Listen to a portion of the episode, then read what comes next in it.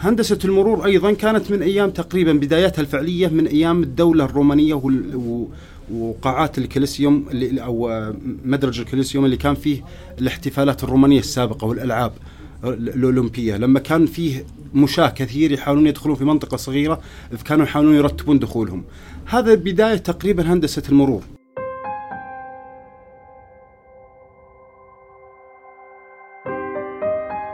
حياكم الله جميعا في حلقة جديدة من بودكاست علم الحيل. معي أنا حاتم الخليوي. قبل ما أبدأ أعرف ضيفي هذه الحلقة أحب أن أوجه شكري للرهيب فيصل برجس واللي كان له مساهمة فعالة في إنتاج وإعداد هذه الحلقة. أما ضيفي لليوم فهو المهندس إبراهيم المهنا الحاصل على شهادة ماجستير في هندسة المرور. تناقشنا حنا والضيف الفرق بين هندسة المرور وهندسة الطرق وتاريخ هذا الفرع الهندسي والمشهد العام للتخصص أكاديميا وظيفيا ومشاكل المرور والطرق في السعودية وكيفية إنشاء مشروع طريق. خليكم مع اللقاء استمتعوا.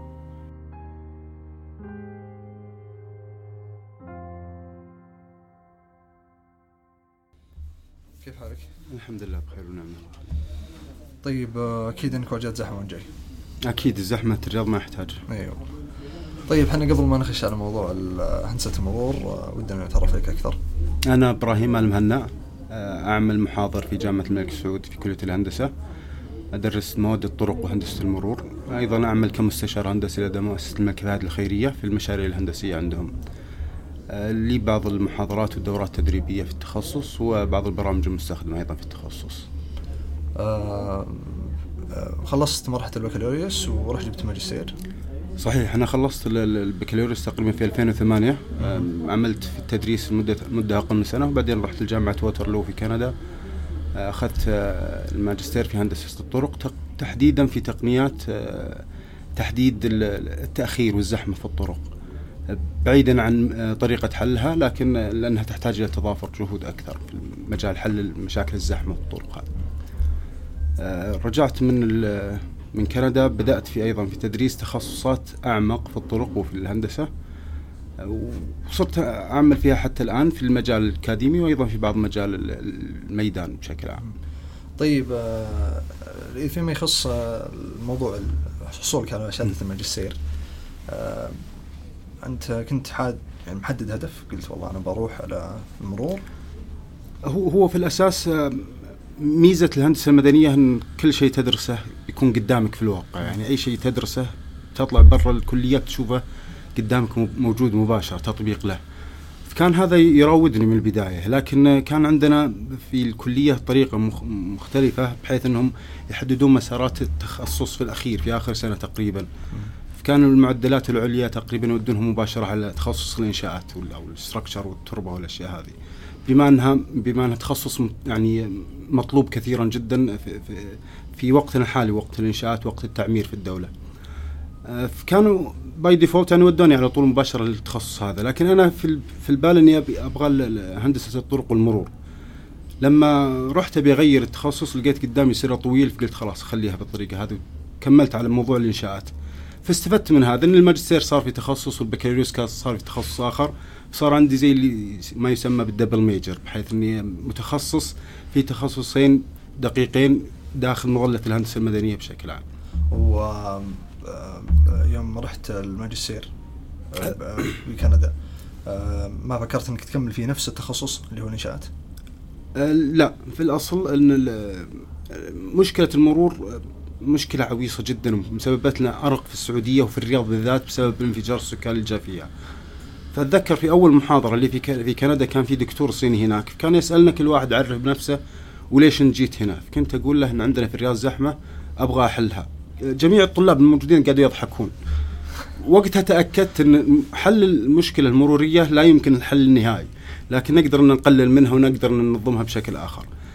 فكان هذا هدفي في الأصل من دراسة الماجستير كان ان بدخل في التخصص هذا من البداية.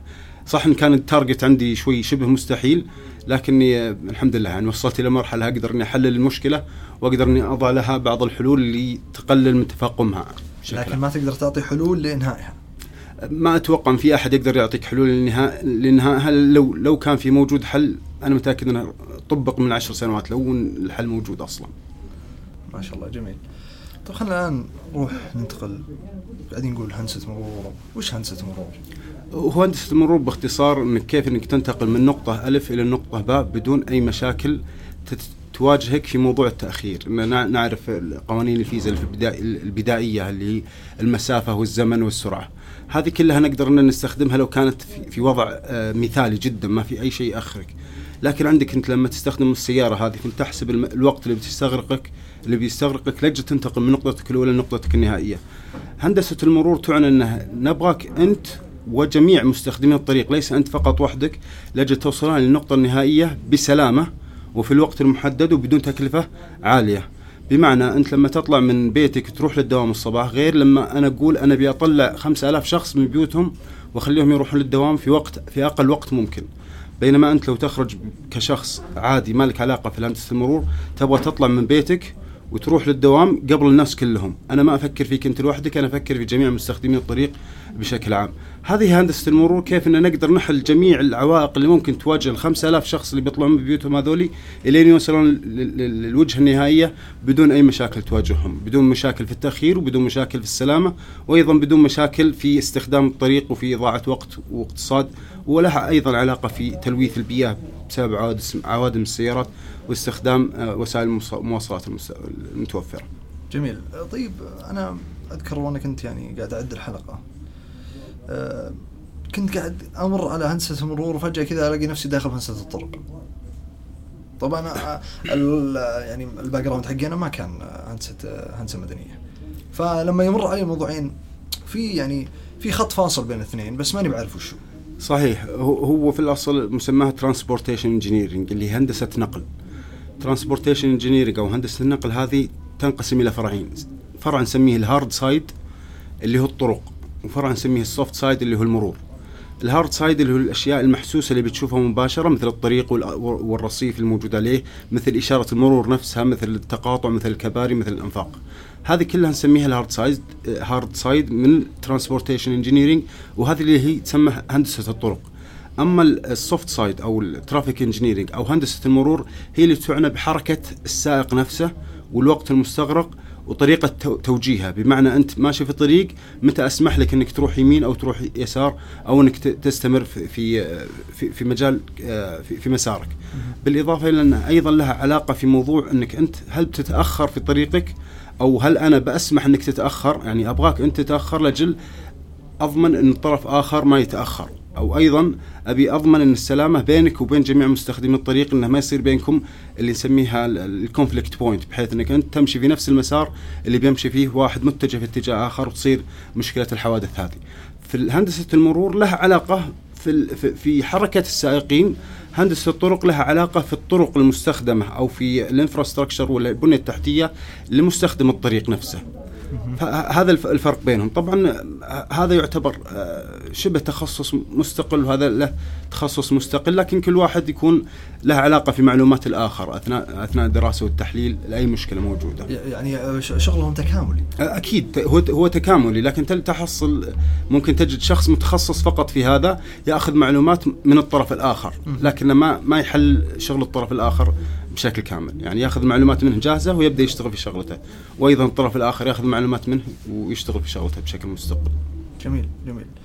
طيب فيما يبدو لي يعني من الكلام اللي فهمته منك أنا إنه طريق و اذا يعني النوع هذا من الهندسة وفرع هذا هندسي يعني يبدو لي إنه حديث. إلى حد إلى حد ما. إلى حد ما ممكن يسمى حديث. إيه. كيف وش وش تاريخ الفرع هذا؟ طيب هو- في الأصل من أقدم تخصصات في في الحضارة الإنسانية هو تخصص الهندسة المدنية بشكل عام بشكل عام لا- لأن الهندسة المدنية من المدينة مهم. ف- في اي تواجد تجمع سكاني بيكون عندهم احتياجات الهندسة المدنية. هندسه الطرق والمرور أيضا مأخوذة منها، الطرق من قديم الزمان جدا وهي مستخدمة لكن ما كانوا يسمونها هندسة، كان في واحد عامل هو اللي يسوي طريق وانتهينا، اللي كانت آه، معلومات الرصف السابقة. يعني من أيام الدولة الرومانية ومن قبل الميلاد وهذه الطرق كانت موجودة، كانوا يرصفون طرق بالح- بالحجر وكانوا يضعون مجاري لتصريف المياه وكانت كان فيها كباري وفيها بعض ال- القناطر فوق بعض الجداول والانهار وكان فيها أيضا بعض الأنفاق في الجبال. فهذه كلها موجودة سابقا لكنها ما كانت مقننة بقوانين وبدراسات معينة بحيث إنها تكون معيارية و standard في كل منطقة تطبق كما هي. فتجد الطرق اللي في المناطق الجبلية مختلفة عن الطرق اللي في المناطق الصحراوية. لكن الآن صار الوضع مقنن، صار صار مختلف، هذه نسميها كأن الهندسة كهندسة حديثة لكن الاستخدام والتطبيق كان قديم جدا. هندسة المرور أيضا كانت من أيام تقريبا بدايتها الفعلية من أيام الدولة الرومانية وقاعات الكليسيوم اللي آه، مدرج الكليسيوم اللي كان فيه الاحتفالات الرومانية السابقة والألعاب الأولمبية. لما كان فيه مشاة كثير يحاولون يدخلون في منطقة صغيرة كانوا يحاولون يرتبون دخولهم. هذا بداية تقريبا هندسة المرور. كان فيه المشاة وال pedestrians اللي نسميهم إحنا pedestrians كيف ترتيب دخولهم بدون أي مشاكل. هذه كانت الشرارة الأولى لمصطلح المرور أو ال traffic لكن فعليا بعد وجود العربات سواء كانت العربات التي تجرها الحيوانات أو العربات الفيكلز أو ال- ال- اللي هي العربات ال- ال- ال- المركبات بشكل عام. المركبات بشكل عام هذه المركبات بدأ فيها حصول تعارض بين المشاة وبين مستخدمي العربات اللي تجرها الحيوانات وبين مس- مستخدمي ال- ال- العربات البخارية اللي في السابق اللي هي بداية السيارات. في هذاك الوقت بدأت هندسة المرور فعلا تتضح، فيه تقريبا تتزامن مع اختراع السيارة، تقريبا آه، ما يسمى بهندسة مرور. آه، لكن في السابق كان مجرد تنظيم للمرور لا, يوجد لها قوانين ولا يوجد لها دراسات معينة. آه، يعني بدايتها كانت مع المركبات البخارية. ت- بالضبط صحيح. هي كانت في الوقت هذا البدايه كانت مشكلة السلامة فيها مشكلة الحوادث اللي تصير وحاولوا إنهم يقل- يقللون مستوى الحوادث بوضع قوانين مرورية. القوانين المرورية هذه بدأت تظهر مع هندسة المرور لاجل تحديد القانون الأفضل والأمثل اللي يقلل مستوى الحوادث إلى حد ال- الانعدام في بعض الأماكن. ويضمن سلاسة للمرور نفسه. بالضبط صحيح صحيح. ل- ل- إذا كان بنقلل الحوادث بحيث نمنع السيارات صارنا ما استفدنا من هذا ابدا. صحيح. آه شايف المشهد العام للتخصص يعني أنا يعني أنت آه يعني هل ممكن أقول إنك مخضرم؟ يعني أنت كان متخرج على أساس انك انشاءات ثم رحت على المرور. فأنت يمكن عاصرت تخصصين أو فرعين موجودين يعني موجودات في الهندسة المدنية. آه وش كيف ممكن تصف يعني الفرع الهندسي هذا اكاديميا؟ طيب هو ال- ال- المهندس أول ما يتخرج وهو متخصص في موضوع transportation متوقع له مجالات عمل كثيرة. أسهل مجال عمل له اللي هو ال construction للطرق اللي هو هندسة الطرق مباشرة. هذه لأن فيها اختبارات كثيرة وفيها طريقة تنفيذ كثيرة. فهذا متوفر بشكل كبير خصوصا في السعودية عندنا منطقة مترامية الاطراف كبيرة جدا والطرق آه، مشاريعها لا يمكن توقف. هذه متوقع إنه يحصل وظيفة فيها مباشرة. والوظيفة هذه إنه بيشتغل في موضوع إنه تحديد مسار الطريق أو بناء الطريق نفسه أو تحديد جودة المواد المستخدمة أو تحديد جودة التنفيذ في في, في العمل فيه. وممكن يشتغل في في في جزئية إنه هو بنفسه اللي ينفذ بحيث إنه يكون تبع المقاول ليس تبع الاستشاري أو تبع الجهة المالكة اللي هي الحكومة في العادة.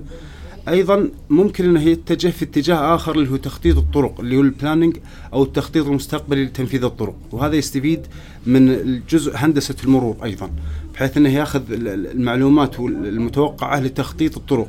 هذه أيضا يكون في تع... فيه آه، مشاركة مع تخصص اللي هم المخططين الحضريين من كليات العمارة. في العادة انه يكون مخطط حضري يتوقع تواجد السكان وين بيكون فيه لأجل نضمن انتقالهم من منطقة ال- البداية إلى منطقة النهاية نضع لهم طريق. فهذا التخصص بشكل عام المتخصص يتجه لمجالات إما مقاولات أو مجالات إشرافية أو مجالات تمثل المالك اللي هو في العادة الحكومة. في يعمل في في وزاره النقل يعمل في وزاره في وزاره البلدية بحيث انها الطرق الداخلية للمدن. وأيضا ممكن إنه يعمل في في الوزارات التخطيط لأجل التأكيد على موضوع اللي هو جودة الحياة في منطقة معينة بحيث إنهم يضمنون لهم آه، تنقل من منطقة إلى منطقة. بالإضافة إلى أن أيضا هندسة الطرق لها علاقة في في الاقتصاد. بحيث إن نقل البضائع من منطقة إلى منطقة هذه هذا موضوع مهم جدا معني فيه مهندس النقل بشكل عام. بمعنى إنه ممكن أيضا يكون في وزاره الاقتصاد أو وزاره التخطيط وأيضا حتى وزارة التجارة. وزارة لها- النقل بعد. بالضبط. ووزارة النقل أكيد بما انها هي المسؤولة عن عن الطرق.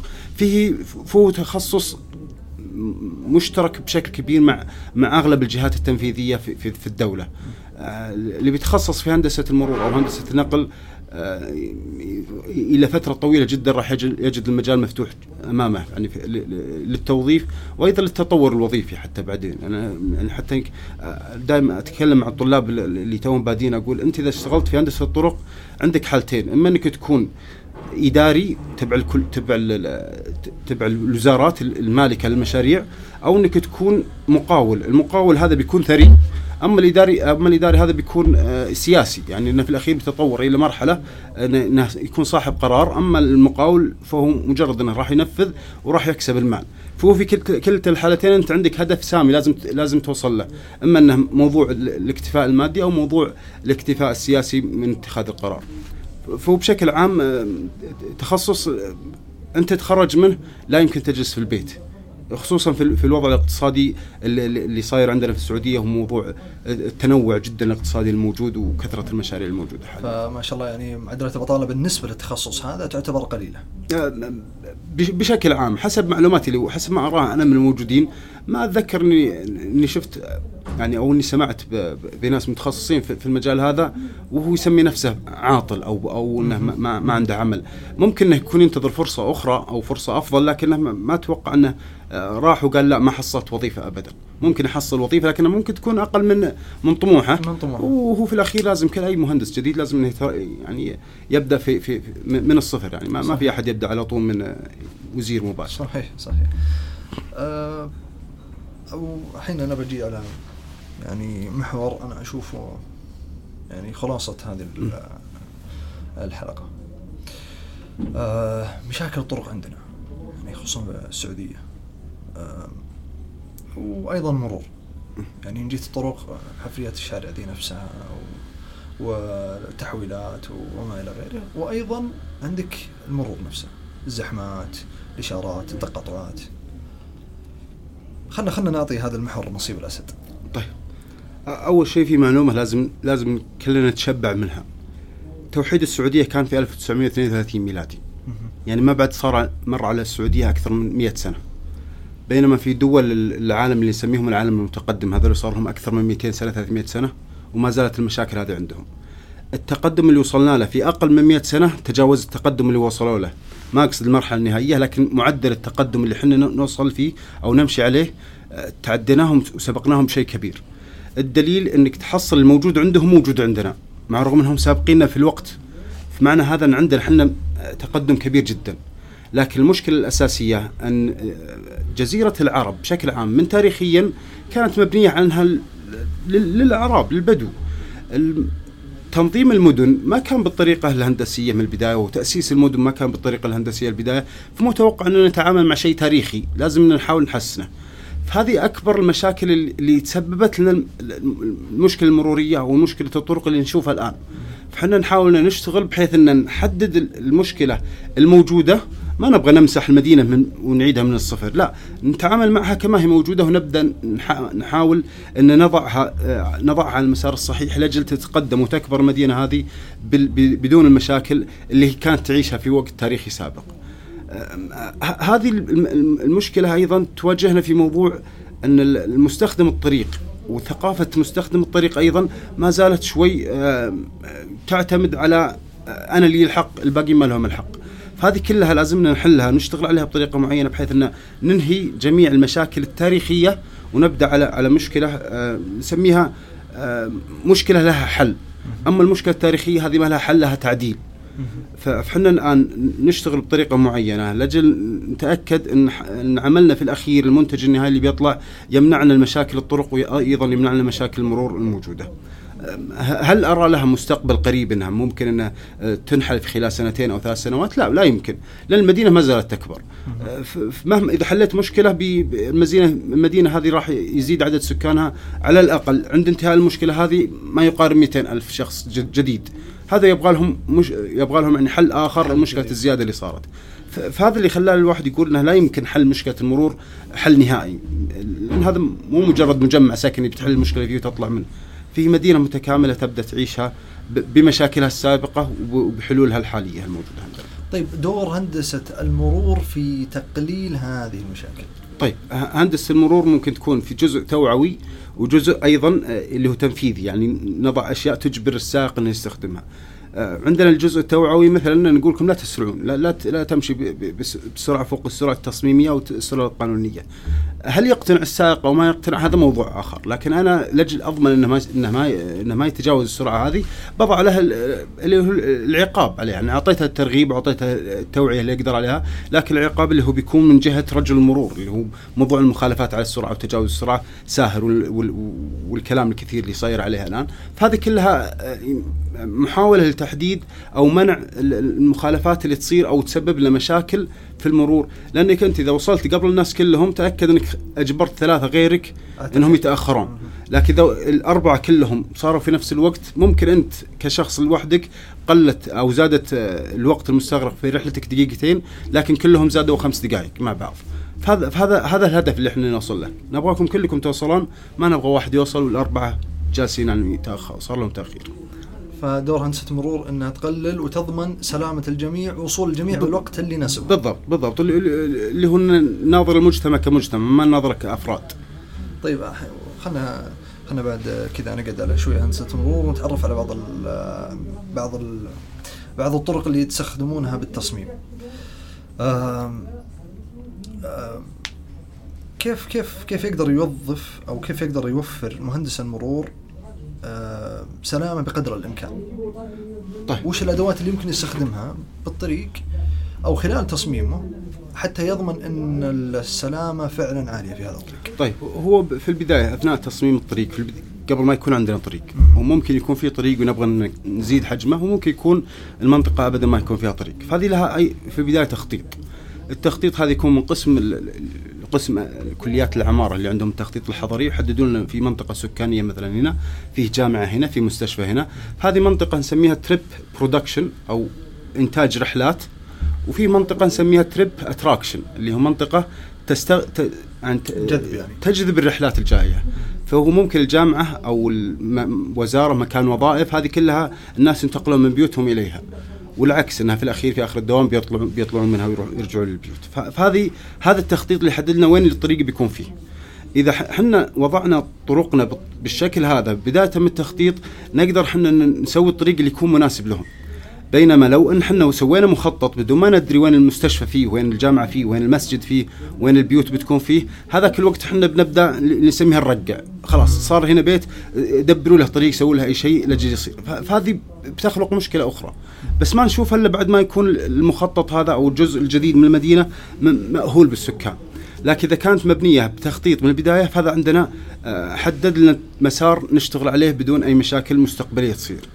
بالإضافة لأنه بيكون عندنا اللي هو جزء هندسة المرور أو التخطيط المروري، التخطيط المروري هذا بيقول إذا كان عندنا جامعة متوقع ان فيها مثلا 3000 كرسي للطلاب، متوقع أنه بيجيها 3000 رحلة. بالإضافة أن نحسب مثلا الموظفين اللي بيكونوا موجودين فيه، بالإضافة أن نحسب الخدمات المحيطة بالجامعة، إذا كان عندك جامعة كذا بيكون جنبها سوبر ماركت، بيكون جنبها مصلى، بيكون جنبها جميع الخدمات الموجودة. هذه كلها تكون محسوبة، في الأخير بدل ما نسميها جامعة تستقطب 3000 رحلة في اليوم بنلاحظ انها بعد الحسابات بنلاحظ انها تستقطب مثلا 10000 رحلة في اليوم بسبب المنطقة اللي اللي حيت جم أو صارت حية بجانب منطقة الجامعة. ال 10000 رحلة هذه جاوا من وين بالضبط؟ فحنا مثلا جامعة في القصيم أكيد إنها لا يمكن إنها تجذب ناس من الرياض. فحنا بنشوف الأحياء اللي ممكن إنهم هم يشتغلون مع الجامعة هذه اللي ممكن الرحلات تنتج من عند الأحياء هذه. فنعرف الطريق اللي لازم إنه يستوعب جميع السيارات هذه في الوقت المحدد اللي نسميه ال peak hour أو وقت الذروة بدون أي مشاكل، متوقع أن السرعة بتقل مثلا، متوقع انه بيكون فيه زحمة بسيطة لكن لا يمكن يكون فيه ال jam اللي هو اللي هو الازدحام المروري حتى وقوف الطريق. إحنا أول ما نشتغل بالطريقة هذه خططنا وعرفنا الشغل المروري نبدأ إحنا نضع الطريق من جزء هندسة الطرق اللي هم يتكلمون وين بيدخلون الطريق معه؟ هل في مخارج؟ هل بيدخلون عن طريق كوبري؟ هل بيدخلون عن طريق إشارات؟ هذه كلها تبدأ بحس... نبدأ بحساباتها. طبعا لما يكون عندك السائق بيجي على طول يدخل الطريق مباشرة فهو بيأثر على السائقين اللي موجودين مسبقا في الطريق. نعم إحنا نضع لهم أيضا مخارج معينة مسارات خاصة بحيث إنه أول ما يدخل مع المخرج يبدأ يزيد تسارعه لين يوصل تسارع الطريق العادي ويدخل مع مع المسار السريع بشكل عام. هذه الأشياء كلها نبدأ نحسبها نحسبها وعملية معقدة جدا إلين نوصل للحل المنطقة النهائية اللي بيوصل لها. طبعا في الواقع لما الواحد إنه يروح الجامعة مو بطالع من بيته مباشرة الجامعة ممكن يوقف في محل في عند سوبر ماركت ممكن يوقف في محطة بنزين. هذه كلها أيضا تكون مدروسة يعني لأجل الواحد يعرف مسارات المتوقعه للطريق التقنية حاليا آه، ساعدتنا في في في العمل.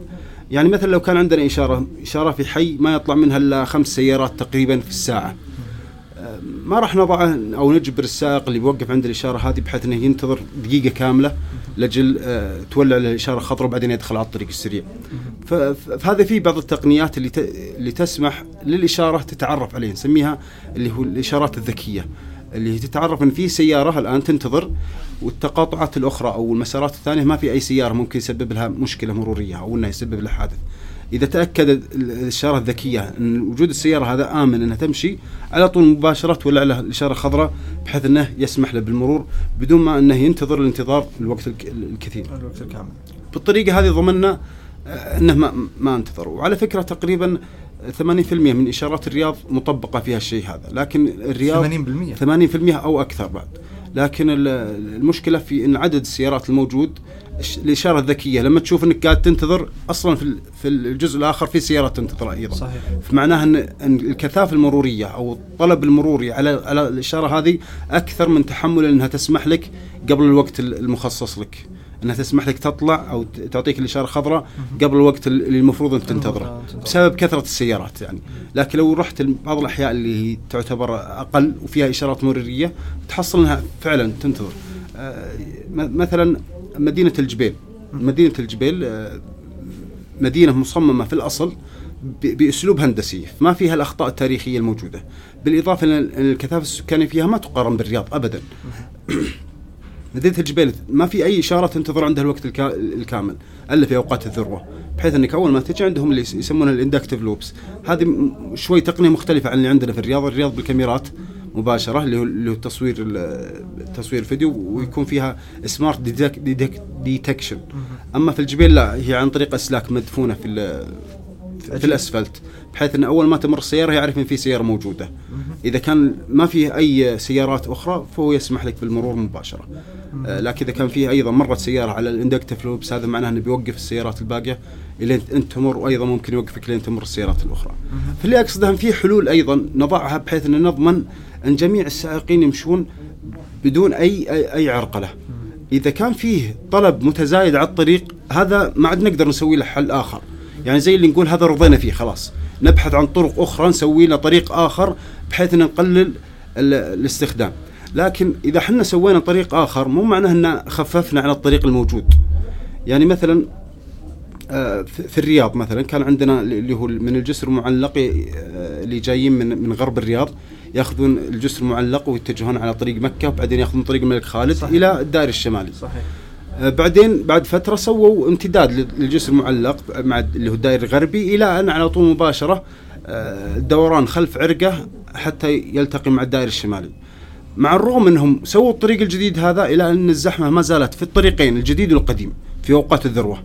هذا لأن التزايد السكاني موجود فأنا إذا أعطيتهم خيار أفضل معناه إني أنا راح. أرغب الناس في الانتقال للمنطقة هذه إذا رغبتهم صار في سكان زيادة في المنطقة هذه. فمعناه مو بشرط إني أنا إذا سويت طريق جديد إني حليت المشكلة كاملة. بحلها في أول ثلاث شهور بعدين ترجع التزايد السكاني لأني أعطيتهم منطقة جذب. بديت أجذبهم للمنطقه هذه للسكن في المنطقة هذه. فصارت عندنا إنتاج رحلات جديدة في المنطقة هذه. فرجعت مشكلة اللي هو في وقت الذروة بتصير. لكن لو كان عندنا مدينة أبدا ما سوينا فيها أي طريق جديد ما في أحد راح ينتقل للمدينة هذه لأنهم راح يكرهون الزحمة اللي فيها ويبقون في مدنهم أو يبحثون عن فرص أخرى. فهذا يخلي إنه طريق جديد لا يعني حل مشكلة ولكنه يعني توزيع وزيادة اقتصاد زيادة آه، استقبال أو زيادة استيعاب استيعاب للسكان الجدد والانفجار السكاني الجديد. طيب آه، وين إذا وين وين دور المواصلات العامة؟ يعني أتكلم بس سيارات سيارات بدون مرور. طيب هل هندسه المرور بعد معنية في المواصلات العامة ولا هذا شيء خارج عن لا, لا صحيح هو المواصلات العامة لكن بما أن في السعودية المواصلات العامة ما زالت جديدة تقريبا عندنا آه، تلقى الاهتمام فيها ما زال أقل، الاهتمام الشعبي ما أتكلم عن الاهتمام الهندسي.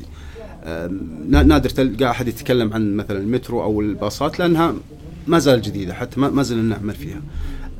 بشكل عام آه، إذا كان في 14 سيارة بيطلعون أنا أقدر أطلع باص واحد بدالهم. يعني ال 14 سيارة هذه ممكن اضعهم كلهم سائقين في باص واحد يوديهم لنفس المكان. تحصل ان بعض الأحيان في نفس المكان اللي أو في نفس السوق أو نفس الجامعة أو نفس المسجد هذا يطلعون أربعة خمسة من نفس الحي. ويروحون لنفس الجامعة في نفس الوقت ومع كذا كل واحد يجيب سيارته. فهذه كلها بسبب ثقافة المستخدم الطريق. أول شيء عندنا الوقود رخيص. ما زالت أسعار بنزين هذه رخيصة. آه، المستوى الاجتماعي المستوى الاقتصادي في البلد أو مستوى الدخل الفرد يسمح له بشراء سيارة ويسمح له إنه يدفع تكاليف صيانة السيارة هذه بحيث إنه ما يهتم منها إنه يأخذ له يدفع زيادة شوي من دخله لأجل إنه يوصل بوقت أسرع.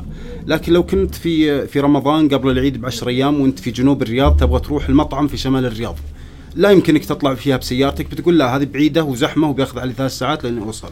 فهذه الأشياء اللي كنا اللي إحنا كمهندسين مرور نفكر فيها. أنا أبغى أوفر عليك وقت أو أبغى أوفر عليك فلوس.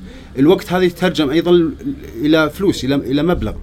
فأنت إذا بتطلع من جنوب الرياض إلى شمال الرياض في خمس دقائق أو في عفوا في نصف ساعة ما عندك مشكلة بتستخدم سيارتك. لكن إذا كان وقت الزحمة مثلا وقت رمضان وقت العيد وقت الشوارع كلها فل.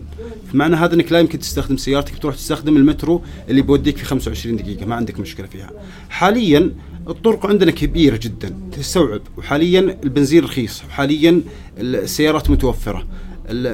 في وجود العوامل هذه كلها مع مع بعض تسمح لنا النقل العام ما نهتم فيه لأن عندنا حر يعني نكون واقعيين. ما أنا ما راح اقعد أنتظر عشر دقائق الباص في عز القايلة نقعد ننتظر لأجل يوديني المنطقة الفلانية. بالإضافة عندنا ناس فيهم كسل غريب يعني المسجد في نفس الحارة يشغل السيارة ويروح المسجد. فهذه تخلينا شوي كان ما عندنا ثقة في النقل العام. إلى أن فعلا بدات بدأ تطبيق النقل العام بشكل أكبر. ونلاحظه الآن في في المترو نلاحظه في الباصات النقل العام بشكل عام بشكل بشكل واضح جدا في, الشوارع. كان نادر ان نشوف باص النقل العام. يعني كنا نسمع بالكابتن مناحي لما كان يستخدم الباصات خط البلدة في السابق. آه، خط البلدة هذه كانت مجرد في مسارات غير منظمة. آه، ما لها أي يعني تركب مع الباص هذا ما تدري وين بيوديك في الأصل. بس بيوديك الهب اللي هو في حي البطح وبعدين ينقلك إلى مناطق أخرى. لكن باستخدام الباصات الجديدة اللي صارت الآن مقننة ومعروف الخط اللي أنت بتروح فيه. آه، مع برنامج حافلات الرياض أو آه، مشروع حافلات الرياض آه، صار عندنا شيء مختلف. مع أيضا مع المترو اللي هو قطار الرياض صار عندنا شيء مختلف جد جدا. يعني أول ما يبدأ تشغيله بنلاحظ إن فيه في اختلاف في في في وجهة نظر المجتمع للنقل العام.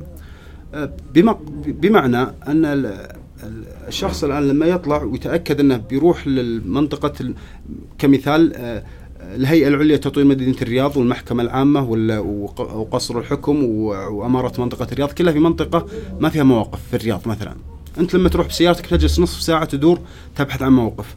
بينما لو تركب الباص يروح ينزلك هناك على طول تخلص شغلك وترجع بدون أي مشكلة عليك تخلص وقتك أسرع صح. فهذا يعطينا ميزة للنقل العام إنه آه، يكون وفر لك وقت وأيضا وفر لك فلوس. صحيح. آه، المواقف عندنا ما زالت مجانية. مواقف السيارات بشكل كبير ما زالت مجانية. يعني تجي عند أي محل تروح له توقف. لكن لو كانت مدفوع عليك بفلوس أنت بتضطر إنك تاخذ الباص لأنه بيكون أرخص لك.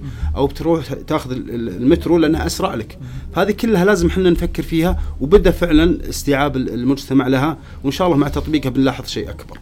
آه، في ناس كانوا يقولون يعني بطريقة آه، غير مكتملة الحقيقة. انهم يقولون أوكي الباص بيركب فيه العامل اللي بيروح معه آه، بيروح لشغله في مكان آخر. كيف أنا أجي وأنا مستعد للبسي في دوام أنا في وظيفة راقية ما أبي أركب مع مع في منطقة أو في باص يكون غير نظيف وغير كذا. لا لا هذا غير واقعي. العامل اللي بيروح يشتغل في شغله وهو اللي بيستخدم السيارة أنت المفروض تستخدم الباص. لأن العامل بيكون مع عدة مثلا بيكون معه عربية بيكون معه كريك بيكون معه شاكوش بيكون معه ماكينة. هذه يست... يحتاج فيها السيارة لكن أنت ما تحتاج فيها السيارة. فالمفروض أنت ك... كتوفير للجهد وللمبلغ اللي بتدفعه في في السيارة وأيضا للوقت. أنك أنت اللي تستخدم النقل العام لأنك في الأخير بتوصل إلى نقطتك بشكل أسرع وبشكل أرخص أيضا. فهذا فهذا جزء كبير من من من هندسه المرور يعنى فيه. اللي هو دور المواصلات في تقليل. بالضبط في تقليل. طبعا بدون ما أتكلم في الجزء البيئي وتوفير البيئة والمشاكل اللي تصير من عوادم السيارات يعني هذا تخصص لوحده لكن أقصد إن الفوائد اللي بنستفيدها من النقل العام جدا كبيرة. بالإضافة إلى إن عندنا في الرياض يعني في تخطيط حافلات الرياض يعني مشتغلينها بطريقة جميلة جدا. يعني في مناطق مسمينها اللي هو الحافلات ال- الإكسبريس أو إكسبريس باص اللي هي ما راح الباص نفسه ما راح يوقف في كل مكان. راح يوقف في محطة وي- ويترك محطتين بحيث إنه يوصل بسرعة. فأنا لما أجي أركب الباص هذا أنا عارف بالضبط أي محطة بيوقفني. فيكون سريع جدا أسرع من من من مجرد الباص اللي يوقف عند كل محطة ويأخرني. آه، يعني يكون استيعابه أو سرعته أقل من المترو بحاجة بسيطة لكنه ما زال فيه سرعة. بسرعة. آه، بالإضافة إلى أن في بعض أو الباص الاكسبرس هذا بيكون له خط آه، نسميه right of way A اللي هو آه، حقيته في المرور له الأولوية. المسار خاص فيه السيارات العامة ما تدخل معه بحيث أن نضمن أنه ما في أي شيء يوقفه. فيه نوع آخر من الباصات اللي نسميه ال right of way B هذا يمشي مع السيارة مع السيارات بشكل عام لكنه ما يوقف عند أي إشارة. بحيث إن الإشارات هذه أيضا مربوطة في الباص هذا بتقنيات معينة بتقنيات الاتصال. إذا الباص هذا قرب على الإشارة يوقف كل المسارات ويفتح له. هو وال- وال- والسيارات اللي معه. أول ما يتعداها خلاص تبدأ الإشارة ترجع لوضعها الطبيعي. هذا يضمن ان إن الباص هذا ما فيه زحمة توقفه ما في شيء يخليه يوقف كثير. هذا وين؟ هنا في في باص حافلات الرياض؟ هذا في حافلات الرياض. هذا أحد أنواع حافلات الرياض. وفي وطبعا في باصات لا اللي هو بالنظام العادي تجلس مع مع السيارات نفس نظام النقل العام الحالي الموجود قبل ما تضم إلى مشروع حافلات الرياض. هذه ثلاث أنواع من من الحافلات، أنا إذا ضمنت إني بركب مع الباص هذا بينزلني نقطتي قبل السيارات اللي اللي جنبي كلهم. فمعنى هذا خلاص أنا بضمن الباص بيوص- بيوصلني بالوقت اللي أنا أبغاه وأضمن إني ما راح أتعب في إني أجد موقف موقف للسيارة وغيرها. بالإضافة إلى أن المترو نفسه أعطاك إمكانية رهيبة جدا في الانتقال من منطقة بعيدة لمنطقه بعيدة. يعني ممكن الباصات تن- تنقلك في داخل في منطقة جنوب الرياض مثلا فقط أو منطقة شرق الرياض أو منطقة غرب الرياض، لكن أنت تبي تنتقل من الجنوب إلى الشمال أو من الشرق إلى الغرب، هذا المترو بيعطيك اياها بسرعة كبيرة جدا بطريقة م- منظمة ودقيقة، بمعنى أنت قال لك الساعة 9 الساعة 9 بالضبط. الساعة 9 ودقيقتين يعني الساعة 9 ودقيقتين. يضمنون لك إنه ما يتأخر. ممكن يروح بدري شوي لكنه يضمنون لك إنه ما يتأخر. بما انها يعني automated كلها. لا ما في ما في سائق معين يس- الخطأ البشري فيها قليل جدا. آه، بالطريقة هذه آه، النقل العام يعطيك فرصة كبيرة جدا لتقليل الوقت الضائع. يعني آه، الإنسان تلقى أنه بيعيش آه، تقريبا من ثلاثة شهور أو إلى سنة فقط في الإشارات المرور في عمره كله. صحيح. لو جمعت ال ال الوقت اللي هو بينتظره فقط عند الإشارات تلقى من ثلاثة شهور إلى سنة تقريبا على مدى العمر. طبعا هذه عبارة عن حسابات إحصائية ما أدري بالضبط عن دقتها وطريقة دراستها لكنها في وقت كثير جدا من من عمرك يصرف أنت يصرف فقط عند الإشارة. غير اللي يصرف في الزحمة غير اللي يصرف في بحث عن الموقف غير اللي يصرف في أصلا آه، انتقالك من طريق إلى طريق آخر. هذه كلها أضمن إنك أنت عديتها. بالإضافة لما في ناس بيقولوا لك لا محطة الباص هذه بعيدة عني أو محطة المترو هذه بعيدة عني. لا لا أنت تطلع بسيارتك تحصل عندك هناك مكان. اطلع بتاكسي اطلع عند. المحطة نفسها أقدر ألقى مواقف سيارات؟ طبعا في بعض المحطات مجهزة بموقف سيارات. بعض المحطات بعض وليس كلها إيه، خصوصا محطات المترو. وفي بعض المحطات المجهزة بباصات داخلية ال- اللي نسميها ال shuttle service. محطات المترو في shuttle service ياخذك من منطقة معينة لمنطقه معينة. باص سريع فقط يوديك من نقطة أي نقطة بما يوقف عند الاشاره يعني مساره مخصص وقصير. بحيث إنك أنت تروح المنطقة بعيدة أصلا من محطة المترو توقف سيارتك فيها ياخذك ال shuttle service إلى ال- ال- إلى محطة المترو. فهذه لكن مو في كل المحطات في في المحطات الرئيسية تقريبا. في بعض الأماكن يعني المحطات مدروسة بشكل كامل يعني ما, حطوا لك محطة في بر حاطين لك محطة لها مستخدمين كثير. يعني هذا جزء من الهندسة المرورية والتخطيط المروري. إن نعرف إن المطار مثلا بيحتاج له محتاج محطة لأن في ناس كثير يبغون يروحوا المطار. أنا بدل ما أروح المطار هذا بسيارتي وأخذ لي وقت طويل ولا خلاص المترو بينزلني عند الصالة مباشرة. فأنا أعرف إن المحطة هذه آه، بيكون فيها استخدام كثير.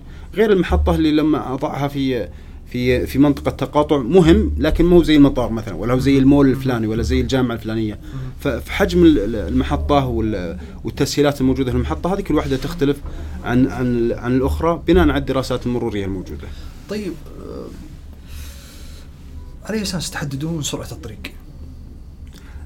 طيب هذه فيزياء بشكل عام يعني عندنا قوانين الفيزياء اللي هي المسافة والزمن والسرعة اللي كنا ندرسها في خمسه ابتدائي طورت واخذ وضفنا عليها عوامل كثيرة وبناء عليها وضعنا السرعة التصميمية للطريق في سرعة تصميمية وفي سرعة محددة من المرور.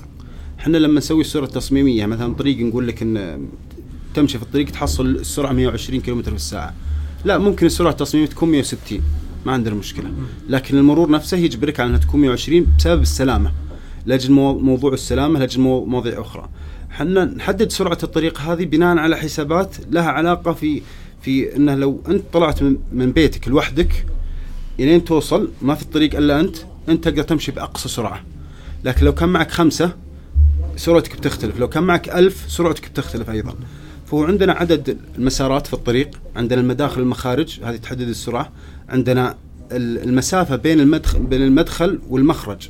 لما أدخل الطريق السريع هل في مسافة طويلة؟ لين أوصل المخرج أو مسافة قليلة. حتى يمديك تتسارع. بالضبط لأجل يكون عندك مسافة نسميها الاكسلريشن لين منطقة أنت تتسارع فيها لأجل توصل سرعة الطريق السريع بعدين تدخل معهم. لأنك إذا دخلت على الطريق السريع وأنت سرعتك بطيئة اللي وراك كلهم بيهدون بسرعة وبعدين يصير عندنا ال back up اللي هي ال shock wave أو تراكم بالضبط يعني بشكل تموجي السيارات تبدأ تتراكم. يعني تلاحظ إنك بعض الأحيان في الطرق السريعة خصوصا في وقت الزحمة الطريق موقف. ليش موقف؟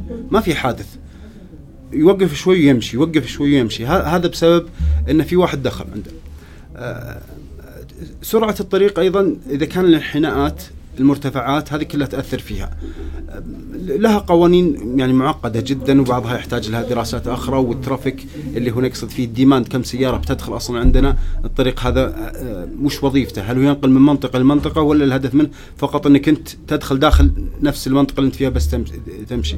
لأن في طرق نسميها هدفها تكون mobility اللي هو انتقال من منطقة بعيدة لمنطقه بعيدة وفي طرق هدفها accessibility أنت في نفس المنطقة لكن تبغى تروح المسجد تبغى تروح البقالة تبغى تروح للسوق وأنت في نفس المنطقة. هذا وظيفة الطريق أيضا تحدد ال mobility هو اللي ما يكون فيه إشارات وتقاطعات. بالضبط. عندنا الطرق اللي نسميها ال freeway أو ال expressway اللي هو أنت خلاص أنت تحركت دخلت الطريق هذا ما في شيء يوقفك إلا لين تطلع من طريقك. مثل الطرق بين المدن. أنت طلعت من المدينة هذه ما راح ما في أي اشاره قدامك ما في أي تقاطع, تقاطع ما في أي دوار إلا توصل المدينة الثانية. وبعض الأحيان يدخل فيها مثل الدائري عندنا الدائري اللي هو ممكن تمشي فيه لكن السرعة هي تحدد إنه ممكن يكون أقل لأن عندك مخارج كثيرة. صح. فممكن نسميها accessibility إنك تبي توصل للحي هذا فقط. صحيح.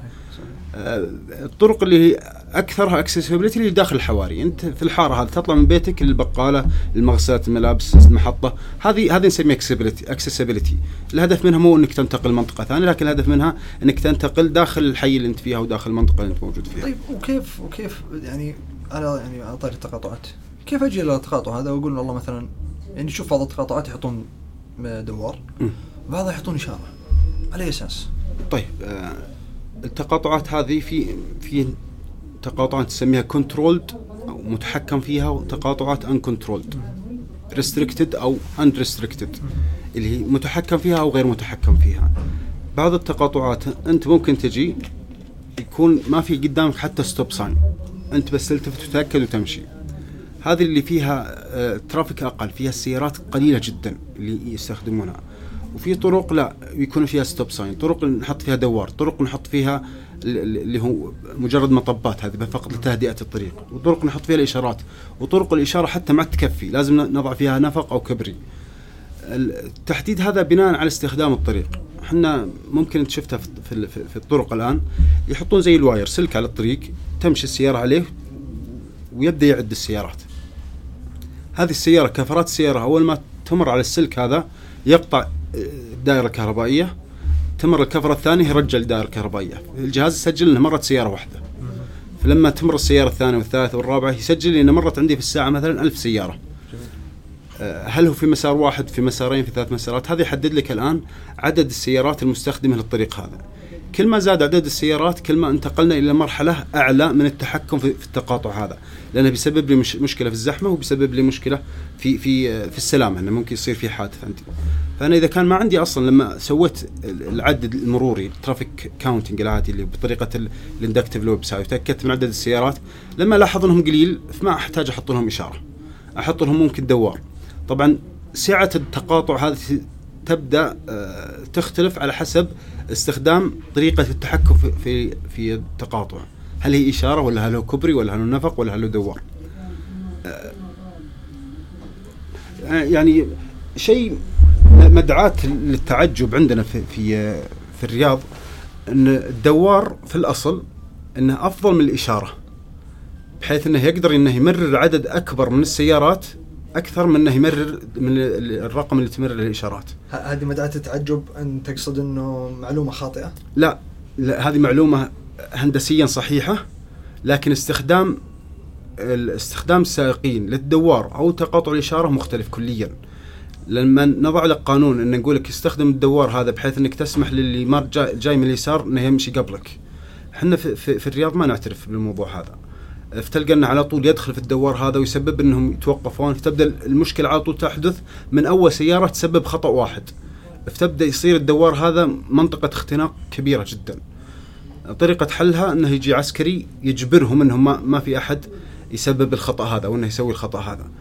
أه وجود الإشارة ممكن إنه يحل مشكلة إنه أجبر السائقين إنهم يلتزمون بالنظام لكنه يقلل سعة التقاطع هذا بحيث إنه عدد السيارات اللي بتمر صار أقل. كمثال عندنا الدوار اللي على طريق الثمامة عند مستشفى المملكة اللي تقاطع طريق الملك عبد العزيز مع طريق الثمامة. هذا في السابق كان دوارات منفصلة قديم قبل تقريبا 15 سنة بعدين حطوه دوار واحد بشكل غريب لكن كل ما حاولوا يحلون الدورات هذه صارت إنها ما تنفع أول شيء المنطقة بدأت تتزايد فيها السكان فصار استخدام الدوار هذا كبير لما شافوا إن إنه منطقة ازدحام مروري بدون أي فائدة اضطروا يغيرونه ويضعونه بمنط... ب... ب... ب... بأسلوب مختلف كليا ويضعون فيه الإشارة. صار عدد السيارات المستخدمة للدوار هذا أقل. يعني صار ما, ما يمرر سيارات أكثر لكن إنه أجبر السائقين إنه ما في أحد يخالف. بالطريقة هذه إحنا أجبرناهم. بطريقة يعني لو قلنا لهم لا تخالفون وما خالفوا كان وضع السابق أفضل. يعني هذه مثل لما تجي على الدائري مثلا وتحصل إن الرصيف حاطين فيه المرور حاطين فيه أشكال جمالية. ليش؟ لأنهم خايفين من بعض السائقين اللي يطلعون فوق الرصيف يتحركون. طيب هذا سوى مخالفة المفروض اعطيه مخالفة أجبره بالمخالفة إنه ما يسويها. مو إني أمنعه ان يضع يعني أشكال جمالية, أشكال جمالية. هدف منها فقط إنه لاجل في ناس أعرف إنهم بيطلعون فوق الرصيف بالشكل هذا. فهذه بعض الأخطاء اللي تخلينا نحدد هل نضع إشارة نحدد السرعة متى متى متى نستخدم فيها كبري أو غيره. يعني حتى الأبعاد الثقافية يعني ثقافة الشعب نفسه داخلة في بالضبط. آه يعني آه على قولتهم نوع التقاطع. صحيح. آه صراحة في في يعني في في تساؤلات مرات يعني أنت أنت أنت شرحت فكرة إنه المهندس المعماري أو ايا كان القسم اللي أنت قلت ذكرته إنه يبدأ المشروع من عنده إنه يبدون يقولون هذه المنطقة اللي بنحط فيها جامعة نحط فيها مستشفى و إلى آخره. بعد كذا يجي دور هندسة مرور. بالضبط. مرات في تساؤلات إنه كيف كيف يبدون ينشون مشروع؟ من زاوية مهندس مرور طيب مو من زاوية يعني مهندس معماري أو ايا كان فكيف كيف كيف تبدون تفكرون بإنشاء طيب. مشروع؟ هو في البداية المرور والطرق بشكل عام لها تأثير كبير على اقتصاد البلد. في الجزء الاقتصادي مهم، فأنا لما أسوي طريق أنا متوقع أنه بيرجع لي فيه فائدة، طبعا أتكلم عن على الحكومة لأن هي في العادة المالك للطرق. الحكومة هذه متوقع أن فيها عائد، العائد هذا المفروض أنه يحسب كفلوس كمبالغ، أنا دفعت مبلغ المفروض يرجع لي كمبلغ. لكن في الواقع ما يرجع كمبلغ، يرجع كفائدة اقتصادية على البلد. أهل الاقتصاد اللي يدرسون الاقتصاد هم اللي يحددون الشيء هذا. إحنا ندرسها من جهة لها علاقة في الهندسة. بحيث إن الطريق هذا كم يضمن لي من بضائع تمر من المنطقة الفلانية للمنطقة الفلانية وكم يضمن لي من ناس يشتغلون ينتقلون من منطقتهم لأجل يؤدي عمله ويؤدي وظيفته بحيث انه يكون في ازدهار اقتصادي. فأنا اذا إذا وصلنا لقناعة اقتصادية إن الطريق هذا راح ينفع اقتصاد البلد هذاك الوقت يكون في قرار إنشاء طريق. لكن كيف شكل الطريق هذا ما بعد تكلمنا عنه. ممتاز. هذا- المع- المعيار هو معيار اقتصادي. بالضبط. بالضبط. يعني ما راح نسوي طريق بس لاجل يكون طريق موجود. الطريق اله- الهدف منه اقتصادي كبير يعني لاجل خدمة ال- ال- البلد والمواطنين الموجودين في في المنطقة هذه.